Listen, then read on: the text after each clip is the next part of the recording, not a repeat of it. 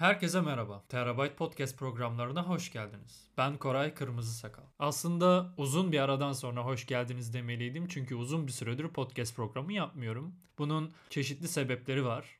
Onlardan bir tanesi, merak etmeyin kötü bir şey değil. Onlardan bir tanesi şu. Nihayet doktora tezimi başarıyla savundum. Doktora tezimin son dönemindeydim ve doktora tezi bildiğiniz gibi çok meşakkatli bir iş ve pek çok şeyi yapmamanızı gerektiriyor. Sadece ona konsantre olmanızı gerektiriyor, talep ediyor ama nihayetinde doktora tezini başarıyla savundum. Bütün bunlar geride kaldı. Artık bir parça özgürüm ve bu özgürlüğü daha fazla podcast programı yaparak taçlandırmak istiyorum. Yapmak istediğim çok fazla program var ve umarım sizler de bizi desteklemeye devam edersiniz. Biz küçük bir ekibiz. O yüzden bizi destekleriniz çok önemli. Şu an konuşmakta olduğum mikrofonu Patreon'dan destekçilerimiz sayesinde aldık ve hala bizi desteklemeye devam eden Vural Özdemir'e Buradan çok teşekkür ediyorum. Eğer yaptıklarımızı beğeniyorsanız, daha fazlasını yapmamızı istiyorsanız bizi Patreon'dan veya Kreasus'tan desteklemeyi unutmayın. Açıklama kısmına linkleri bırakacağım merak etmeyin. Şimdi bu yeni mikrofon vesilesiyle bir program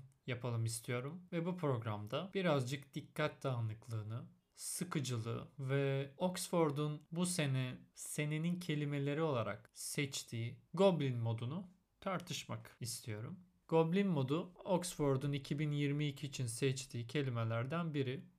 Yılın kelimesi. Şöyle bir açıklaması var. Tipik olarak sosyal normları veya beklentileri reddeden bir şekilde özür dilemeksizin rahatına düşkün, tembel, özensiz ya da açgözlü bir davranış biçimi. Şimdi neden bu kelime seçildi? Geçen senenin kelimesi mesela aşıydı ve bir zamanlar post-truth seçilmişti. Çok çok çok üzerine konuşulmuştu post-truth zamanın kelimesi olarak veya zamanımızın bir problemi olarak. Goblin modu evet tuhaf bir kelime. Goblin çok kullandığımız bir kelime değil bizim ama bir mentaliteye işaret ettiği kesin. Ve bana kalırsa bu da içinde yaşadığımız ve bizi fazlasıyla sarmalayan, kuşatan siber uzamın kapitalist siber uzamın küçük uyarıcılarına karşı geliştirilmiş bir davranış biçimi, bir savunma biçimi, bir geri çekilme. Ve bu siber uzam sizden bütün dikkatini istiyor aslında. Çünkü etkileşimlerin çok daha azaldığı biliniyor. Sizden daha fazlasını istiyor. Her şeyinizi istiyor. Uykunuzu bölmek istiyor. Size küçük mutluluklar vererek, küçük uyarıcılarla daima size kancayı takmak istiyor ve daima takipte olma, olmanızı istiyor. Bu bir komplo değil. Bu neredeyse hepimizin yaptığı bir şey. Ama kötü bir haber. Biz düşman topraklardayız. İçinde bulunduğumuz bütün ağlar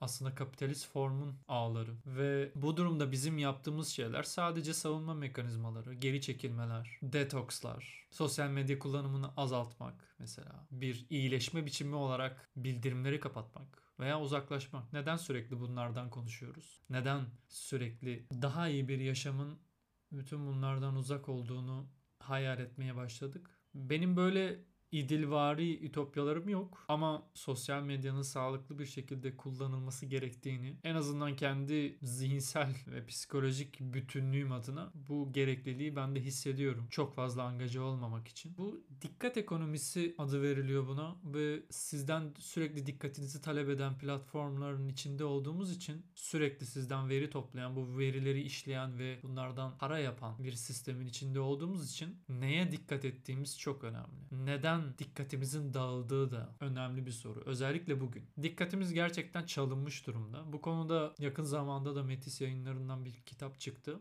Umarım ilerleyen zamanlarda da o kitabı daha ayrıntılı konuşuruz burada. Goblin modu kelimesini ilk duyduğumda hemen aklıma Mark Fisher'ın Siber Zaman Krizi adlı konuşması geldi. Ve orada Mark Fisher aslında kendi Twitter kullanımının ne kadar sorunlu olduğunu anlatıyordu ve bir tür siber zaman krizi içinde bulunduğumuzdan söz ediyordu. Bugün onun bahsettiği şeylerin hepsine çok aşinayız. Hiçbiri yabancı gelmeyecektir. Örneğin panik bir kaygı durumu yaşadığımızdan söz ediyordu Mark Fisher. Nedir bu panik kaygı durumu? Sosyal medyaya girdiğinizde, örneğin Twitter'a girdiğinizde özellikle Twitter, bütün sosyal medyaların şahı ve en tehlikelisi açısından, en tehlikelisi olması açısından şahı diyebileceğimiz Twitter. Gece bile uyandığınızda ilk kontrol ettiğiniz ve bütün haleti ruhiyenizi değiştiren medyum olarak girdiğiniz anda kimin trend topik olduğunu, neden bu isim, neden bu isim konuşuluyor, neden bu konu çok konuşuluyor, bütün bu olay ne, X olay ne, kim kime ne cevap vermiş, cevaplara bakayım, o ona nasıl tabiri caizse geçirmiş, sert konuşmuş, ağzının payını vermiş, alıntılayanlar kimlermiş, alıntıların alıntılarında neler var, alıntıların alıntılarında cevaplar neler, bütün bu cevap ağaçları, alıntı ağaçları bir çeşit korku labirenti. Korku tüneli değil, labirent. Twitter bir zaman tünelinden ziyade sürekli bizim içine girdiğimiz labirentlere benziyor. Sürekli çeşitli ağaçlara, çeşitli dallanıp budaklanan bu tartışma ortamlarında bizim de zaman zaman yüreğimizin pırpır ettiği, bildirimlerin bir tür mutluluk hormonu salgıladığı, bir tür heyecan yarattığı, bunların hepsinin bir akçe, bir değer ürettiği bir ortamdan söz ediyoruz. Çok ilginç bir paradoks. Aslında bildirim almak, etkileşime girmek, küçük girişimciler olarak daha fazlasını elde etmek adına çıktığınız yolda bu kadar fazla etkileşimin aslında hiç de iyi bir şey olmadığını fark etmeye başlıyorsunuz. Uzaklaşma sürecine giriyorsunuz zamanla. Örneğin Mark Fisher'ın deneyimi de bu yönde olmuş. Çok fazla angaja olduğunda aslında bütün bunların hepsinin bir depresyon göstergesi olduğunu kendisi de söylüyor. Twittering Machine kitabının yazarı Richard Seymour'la Ash Sarkar'ın yaptığı programı da dinlerseniz Richard Seymour'un deneyimi de bu yönde olmuş. Çok fazla etkileşim, çok fazla angaja olmanın bir tür depresyon olduğunu söylüyor. Ve kendi deneyimi üzerinden Twittering Machine, Twitter biliyorsunuz cıvıldama demek. Bu tweetleme, cıvıldama makinesinin aygıtının nasıl çalıştığını anlamaya koyulmuş.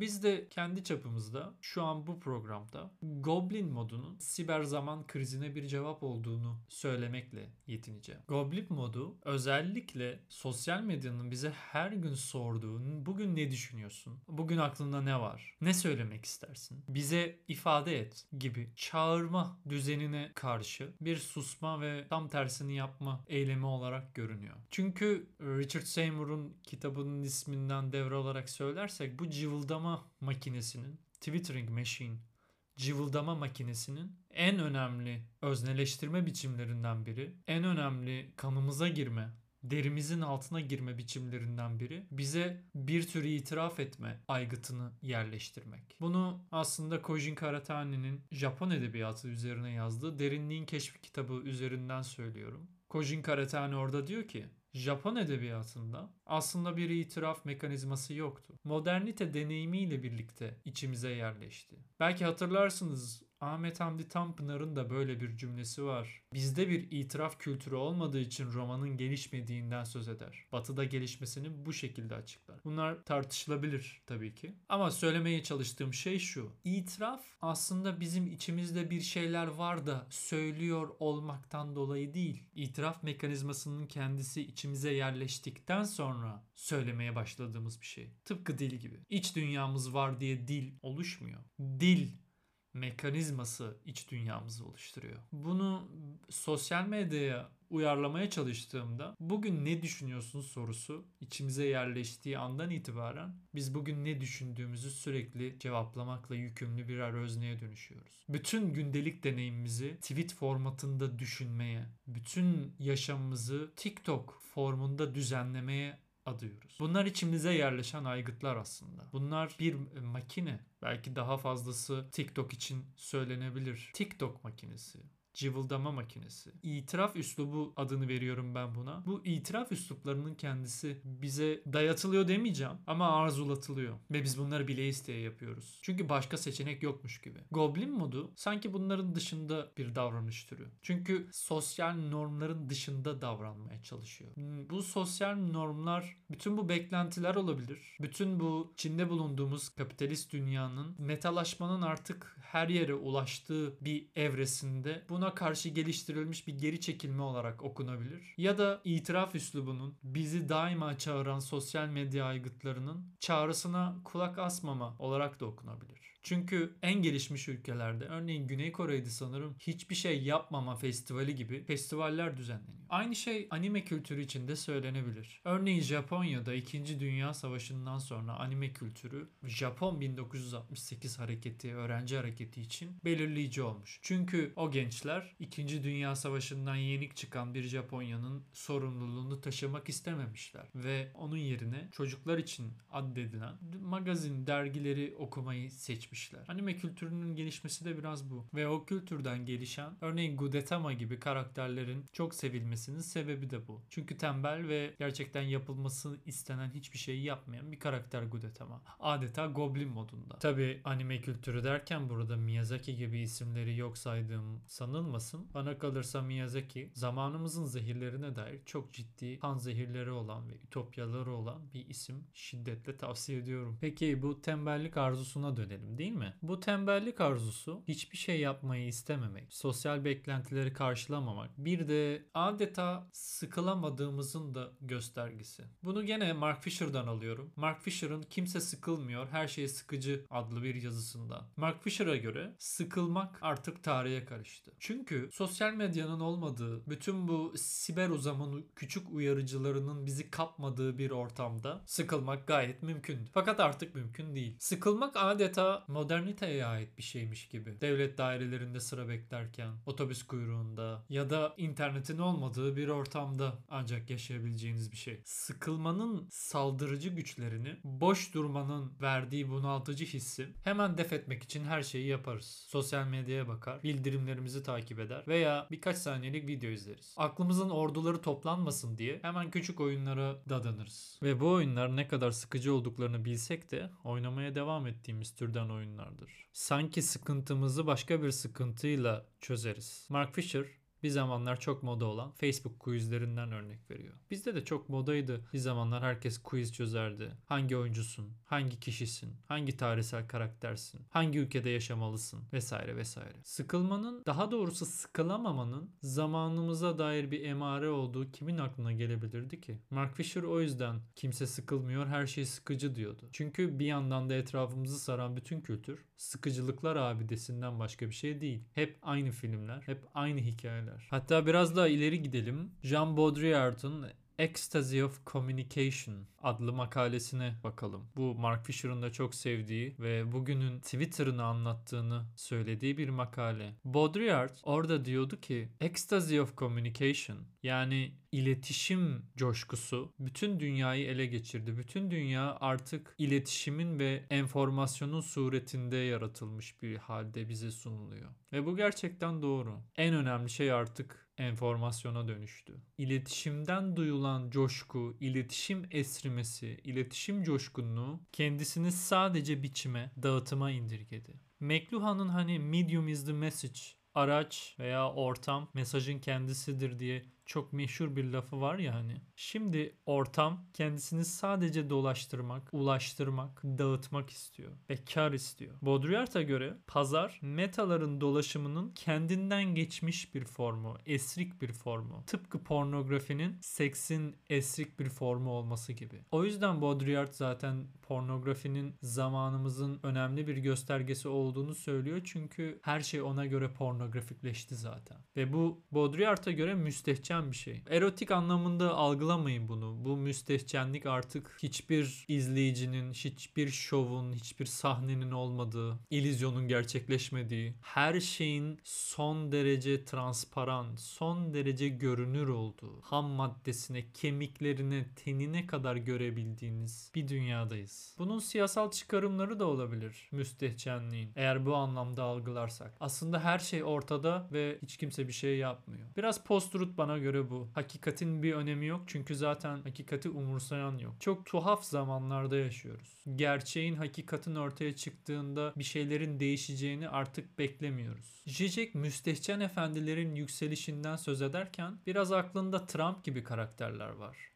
Ama son zamanlarda belki de bu bir eğilim. Çünkü Trump gibi karakterler ne kadar gaf yapsa da, ne kadar hata yapsa da aslında onlara hiçbir şey olmuyor. Onları daha da yüceltiyor. Sanki o gafları, hataları veya skandalları insanlara o bizden biri hissi veriyor. Ve bu bizden biri olma, tırnak içinde samimiyet denen mefhum son derece tehlikeli. Ben bunların hepsinin birbiriyle ilişkisi olduğunu düşünüyorum. Fazla samimiyet, aracıların ortadan kalkması. Şu an bir aracı içindeyiz. Sosyal medya denen aracı içindeyiz. Ama o aracı kendisini tamamen gerçekleştirmeye yakınlaşıyor. Çünkü o aracı bir esrime formunda dolaşıma girmek, sürekli kar elde etmek istiyor. Biz aracı mekanizmalarımızı, duvarları, dolayımları kaldırıyoruz. Dil düzleşiyor. Bütün hiç siyaset sahnesinde bile hiç duymayacağımız sözler, küfürlere varan ifadeler sarf edilmeye başlanıyor. Kişisel düzlemde ise her şeyimiz ortada zaten bile isteye. Zygmunt Bauman'ın bir konuşmasında andığı Ehrenberg'in